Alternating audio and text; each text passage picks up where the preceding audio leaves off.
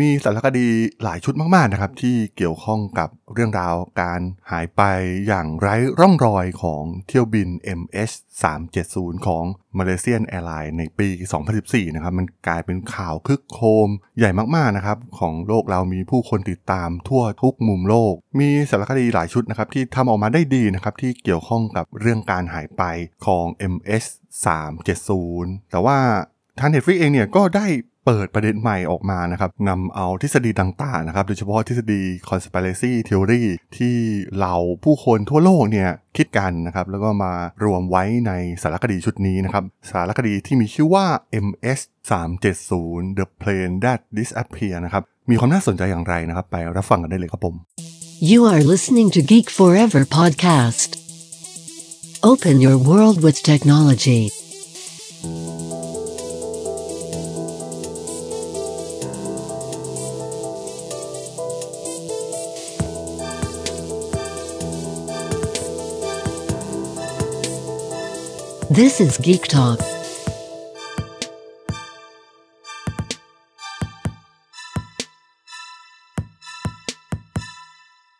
สวัสดีครับผมดนทราดลจากดลบล็อกนะครับและนี่คือรายการ Geek Talk นะครับวันนี้จะมาชวนคุยสารคดีชุดหนึ่งนะครับเกี่ยวกับเที่ยวบิน Malaysian Airlines เอ็ม เอส สามเจ็ดศูนย์ ที่เป็นข่าวใหญ่ในช่วงปี สองพันสิบสี่นะครับหลายคนน่าจะติดตามข่าวนี้เป็นอย่างดีนะครับการหายไปอย่างไร้ร่องรอยนะครับจากเส้นทางการบินระหว่างกัวลาลัมเปอร์เมืองหลวงของประเทศมาเลเซียไปยังกรุงปักกิ่งเมืองหลวงของประเทศจีนนะครับซึ่งได้หายไปอย่างไร้ร่องรอยในทะเลจีนใต้นะครับหลังจากนั้นก็มีการสืบสวนมากมายเกิดขึ้นนะครับโดยทางรัฐบาลมาเลเซียเองรวมถึงมีประเทศต่างๆนะครับที่เกี่ยวข้องในน่านน้ำเหล่านี้นะครับรวมถึงเส้นทางที่เกิดขึ้นนะครับที่มีการสันนิษฐานกันว่า เอ็ม เอช สามเจ็ดศูนย์ เนี่ยจะบินไปแล้วก็ไปตกอยู่แถบๆมหาสมุทรอินเดียนะครับทางตอนใต้ใกล้ๆกับประเทศออสเตรเลียนะครับซึ่งตรงนั้นเนี่ยโอ้โหเป็นที่กว้างใหญ่มากๆนะครับแล้วก็มีการระดมกันค้นหาอยู่นานเลยนะครับแต่ก็ไม่พบหลักฐานใดๆมันมีสารคดีหลายชุดนะครับที่ถ่ายทอดเรื่องราวเกี่ยวกับเอ็ม เอส สามเจ็ดศูนย์ สายการบินนี้นะครับก็มีอีกหนึ่งสารคดีจาก Netflix เองนะครับที่เพิ่งปล่อยออกมาก่อนอื่นเนี่ยก็ต้องขอตัวก่อนนะครับว่า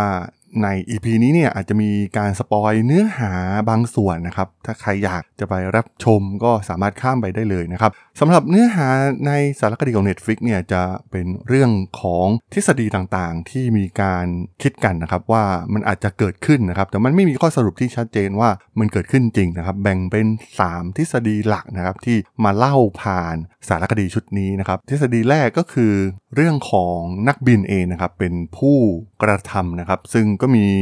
ปล่อยหลักฐานอะไรต่างๆรวมถึงเรานักสืบออนไลน์นะครับที่มีกลุ่มต่างๆมากมายทั่วทุกมุมโลกนะครับพยายามหาหลักฐานเกี่ยวกับนักบินเองมีการเปิดเผยหลักฐานหลายๆอย่างนะครับเช่นการซ้อมในเครื่องซิมูเลเตอร์ก่อนที่จะทำการบินจริงนะครับว่ามีการซ้อมในเส้นทางที่เกิดขึ้นนะครับส่วนทฤษฎีที่สองนะครับเป็นเรื่องของทฤษฎีสมคบคิดที่โยนไปให้เป็นความรับผิดชอบของสลัดอากาศจากประเทศรัสเซียนะครับเพราะว่าในเที่ยวบินนั้นเนี่ยมีความเกี่ยวข้องกับชาวรัสเซียอยู่สามคนนะครับแล้วก็มองว่าอาจจะมีการจารกรรมเกิดขึ้นภายในเครื่องบินนะครับโอ้โหมันเป็นทฤษฎีที่โอ้โหมีรายละเอียดปลีกย่อยเยอะมากๆนะครับแล้วก็มีหลักฐานอะไรที่มาสร้างเป็นเรื่องเป็นราวนะครับมีการร้อยเรียงออกมาให้ดูน่าเชื่อถือนะครับมีการไปโยงกับเรื่องของการที่ประเทศรัสเซียเนี่ยเข้าไปยึดไครเมียในช่วงเวลานั้นพอดีนะครับในช่วงปี สองพันสิบสี่ซึ่งอาจจะเป็นแรงจูงใจนะครับที่ทำให้รัสเซียเองเนี่ยต้องการปิดข่าวในช่วงนั้นนะครับที่พวกเขาบุกไปที่ไครเมียก็ทำให้เกิดเหตุการณ์นี้นะครับโอ้โหมันเป็นทฤษฎีที่บ้าบอมากๆนะครับมีการสมคบคิดกันในระดับโลกนะครับแล้วก็โอ้โหความสามารถของสลัดอากาศเนี่ยเรียกได้ว่าเทพมากๆนะครับสามารถเข้าไปในห้องคอนโทรลไฟฟ้าภายในเครื่องบินแล้วก็สามารถไปคอนโทรลทุกอย่างของเครื่องบินได้นะครับทำการปิดระบบเรดาร์ต่างๆรวมถึงพาไปในเส้นทางที่ไม่ใช่เส้นทางที่ทางการมาเลเซียได้เปิดเผยข้อมูลออกมานะครับคือข้อมูลจากทฤษฎีนี้เนี่ยมองว่ามันไม่ได้ลงไปทางใต้นะครับแต่ว่ามันขึ้นไปทางเหนือซึ่ง เมื่อคำนวณจากระยะเวลาราวๆ หกถึงแปด ชั่วโมงนะครับก่อนที่น้ำมันจะหมดเนี่ยมันจะไปจอดอยู่ในกลางทะเลทรายในประเทศคาซัคสถานโน่นเลยทีเดียวนะครับโอ้โหมันเป็นประเทศที่มีความใกล้ชิดกับทางฝั่งรัสเซียด้วยนะครับเป็นทฤษฎีหนึ่งที่ได้นำมาถูกเสนอในสารคดีชุดนี้นะครับส่วนทฤษฎีสุดท้ายนะครับเหมือนสารคดีชุดนี้เนี่ยจะพยายามทำให้มีความน่าเชื่อถือที่สุดนะครับสำหรับทฤษฎีนี้ผมก็ไม่เข้าใจเหมือนกันนะครับเพราะว่ามันเป็นทฤษฎีที่กล่าวหาประเทศสหรัฐอเมริกาเองด้วยซ้ำนะครับว่ามาจัดการกับ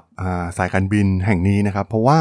ในเที่ยวบินนั้นเนี่ยมีการขนส่งพัสดุอย่างหนึ่งนะครับที่มีน้ำหนักสองตันกว่าๆนะครับแล้วก็พวกเขาคิดว่ามันน่าจะเป็นเทคโนโลยีทางด้านการทหารนะครับที่อาจจะมีการแอบลักลอบไปยังประเทศจีนซึ่งถ้าฟังดูมันก็ไม่ค่อยเมคเซนส์นะครับทำไมต้องใช้เที่ยวบินพลเรือนในการขนส่งแบบนี้นะครับมันมีวิธีการอื่นอีกมากมายนะครับถ้าจะส่งกันจริงๆอาจจะส่งไปทางเรือหรือว่าแอบลักลอบไปโดยวิธีการอื่นๆก็ได้นะครับแต่ว่ามันก็ออกมาเป็นอีกทฤษฎีหนึ่งนะครับมีนักข่าวชาวฝรั่งเศสคนหนึ่งที่ติดตามเรื่องนี้แล้วก็พยายามอ้างถึงทฤษฎีนี้นะครับแล้วก็ไม่เชื่อหลายๆอย่างที่ทางการแถลงออกมารวมถึงครอบครัวของเหยื่อเองนะครับหลายๆคนก็มีความเชื่อ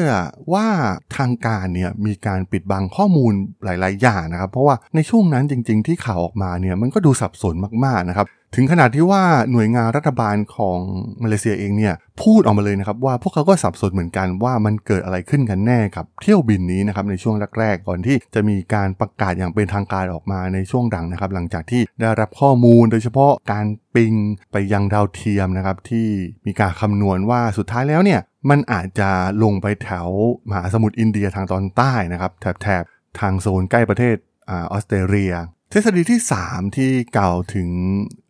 ว่ามีผู้อยู่เบื้องหลังคือสหรัฐอเมริกาเนี่ยมีข้อมูลหนึ่งนะครับมีกลุ่ม Facebook กลุ่มหนึ่งที่ทำการจับภาพของภาพถ่ายดาวเทียมนะครับแล้วก็นำมาวิเคราะห์มาช่วยกันวิเคราะห์นะครับมีอาสาสมัครมาคอยดูว่ามีภาพที่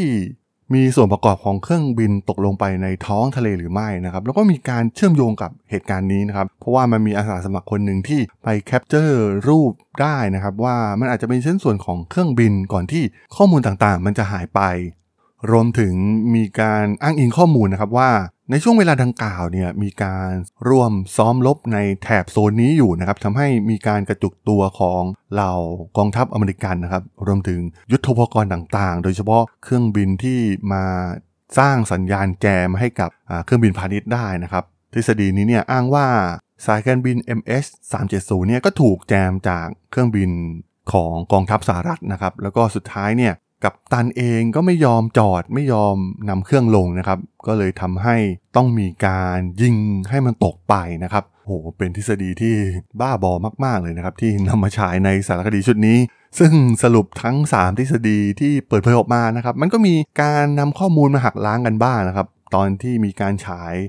ไล่ไปตามทฤษฎีต่างๆตั้งแต่ทฤษฎีที่หนึ่งทฤษฎีที่สองและทฤษฎีที่สามก็มีผู้ที่เห็นค้านหรือว่าหน่วยงานรัฐบาลมาหักล้างข้อมูลต่างๆนะครับแต่ว่ามันไม่ควรที่จะสร้างสารคดีชุดนี้เลยด้วยซ้ำนะครับผมว่ามันทำให้ผู้คนสับสนซะมากกว่านะครับซึ่งผมมองว่าหลายๆคนอาจจะเชื่อหนึ่งในทฤษฎีทั้งสามนี้ก็อาจจะเป็นไปได้นะครับแต่ดูข้อมูลหลายๆอย่างแล้วก็ชั่งน้ำหนักดูจริงๆเนี่ยมันแทบจะเป็นไปไม่ได้ทั้งสามทฤษฎีเลยนะครับ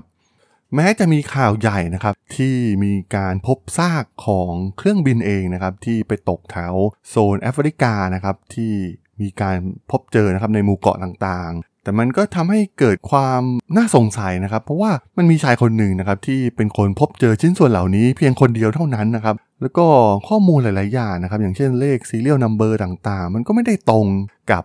ฐานข้อมูลของบริษัท Boeing ซะทีเดียวนะครับทำให้ข้อมูลมันก็เกิดความสับสนยิ่งขึ้นไปอีกนะครับปัญหาของ เอ็ม เอส สามเจ็ดศูนย์ เนี่ยมันมีเรื่องเดียวก็คือการที่ไม่สามารถพบเจอจุดตกที่แท้จริงของมันได้นะครับหลังจากที่ทางรัฐบาลหลายๆประเทศเนี่ยได้เข้าไปช่วยเหลือนะครับส่งเรือส่งอากาศยานเข้าไปค้นหานะครับแถบมหาสมุทรอินเดียทางตอนใต้นะครับที่คาดว่า เอ็ม เอส สามเจ็ดศูนย์ จะตกลงไปหลังจากน้ำมันหมดนะครับแต่การใช้เวลากว่าหลายปีในการค้นหามันก็แทบจะ ไม่เจอหลักฐานใดๆนะครับว่ามีเครื่องบินตกอยู่ในแถบนั้นแม้จะใช้เครื่องมือที่มีอุปกรณ์ไฮเทคล้ำสมัยมากๆนะครับสามารถส่องลงไปใต้น้ำได้นะครับว่ามีชิ้นส่วนของเครื่องบินอยู่หรือไม่นะครับแต่ว่าจากการควานหาหลายปีนะครับก็ไม่พบเจอชิ้นส่วนใดๆเลยและสุดท้ายก็มีการยกเลิกภารกิจในการค้นหาไปในท้ายที่สุดนะครับทำให้สุดท้ายแล้วเนี่ย เอ็ม เอส สามเจ็ดศูนย์ ก็ยังเป็นปริศนาดำมืดอยู่ดีนะครับแม้จะมีการออกหนังสือสรุปออกมานะครับจากทางรัฐบาลมาเลเซียเองแต่ว่ามันก็ไม่สามารถที่จะ define ได้อย่างชัดเจนว่าต้นเหตุมันเกิดจากอะไรนะครับในหนังสือก็สรุปไว้อย่างนั้นนะครับมันแทบจะเป็นอุบัติเหตุครั้งเดียวที่เกิดขึ้นกับอุตสาหกรรมการบินนะครับโดยเฉพาะเครื่องบินพาณิชย์เองที่ไม่สามารถแก้ไขปริศนานี้ได้มาจบจนถึงทุกวันนี้นั่นเองครับผมสำหรับเรื่องราวของสารคดีเกี่ยวกับเที่ยวบิน เอ็ม เอส สามเจ็ดศูนย์ ของ Netflix ใน อี พี นี้เนี่ยผมก็ต้องขอจบไว้เพียงเท่านี้ก่อนนะครับสำหรับเพื่อนๆที่สนใจเรื่องราวทางธุรกิจเทคโนโลยีและวิทยาศาสตร์ใหม่ๆที่มีความน่าสนใจก็สามารถติดตามมาได้นะครับทางช่อง Geek Forever Podcast ตอนนี้ก็มีอยู่ในแพลตฟอร์มหลักๆทั้ง Podbean, Apple Podcast, Google Podcast, Spotify, YouTube แล้วก็จะมีการอัปโหลดลงแพลตฟอร์ม Blogditnine ทุกๆตอนอยู่แล้วด้วยนะครับถ้ายังไงก็ฝากกด follow ฝากกด subscribe กันด้วยนะครับแล้วก็ยังมีอีกช่องทางหนึ่งในส่วนของ ไลน์ แอดที่ แอท ธาราดล แอท ที เอช เอ อาร์ เอ ดี เอช โอ แอล สามารถแอดเข้ามาพูดคุยกันได้นะครับผมก็จะส่งสาระดีๆพอดแคสต์ดีๆให้ท่านเป็นประจำอยู่แล้วด้วยนะครับถ้าอย่างไรก็ฝากติดตามทางช่องทางต่างๆกันด้วยนะครับสำหรับใน อี พี นี้เนี่ยผมต้องขอลากันไปก่อนนะครับเจอกันใหม่ใน อี พี หน้านะครับผมสวัสดีครับ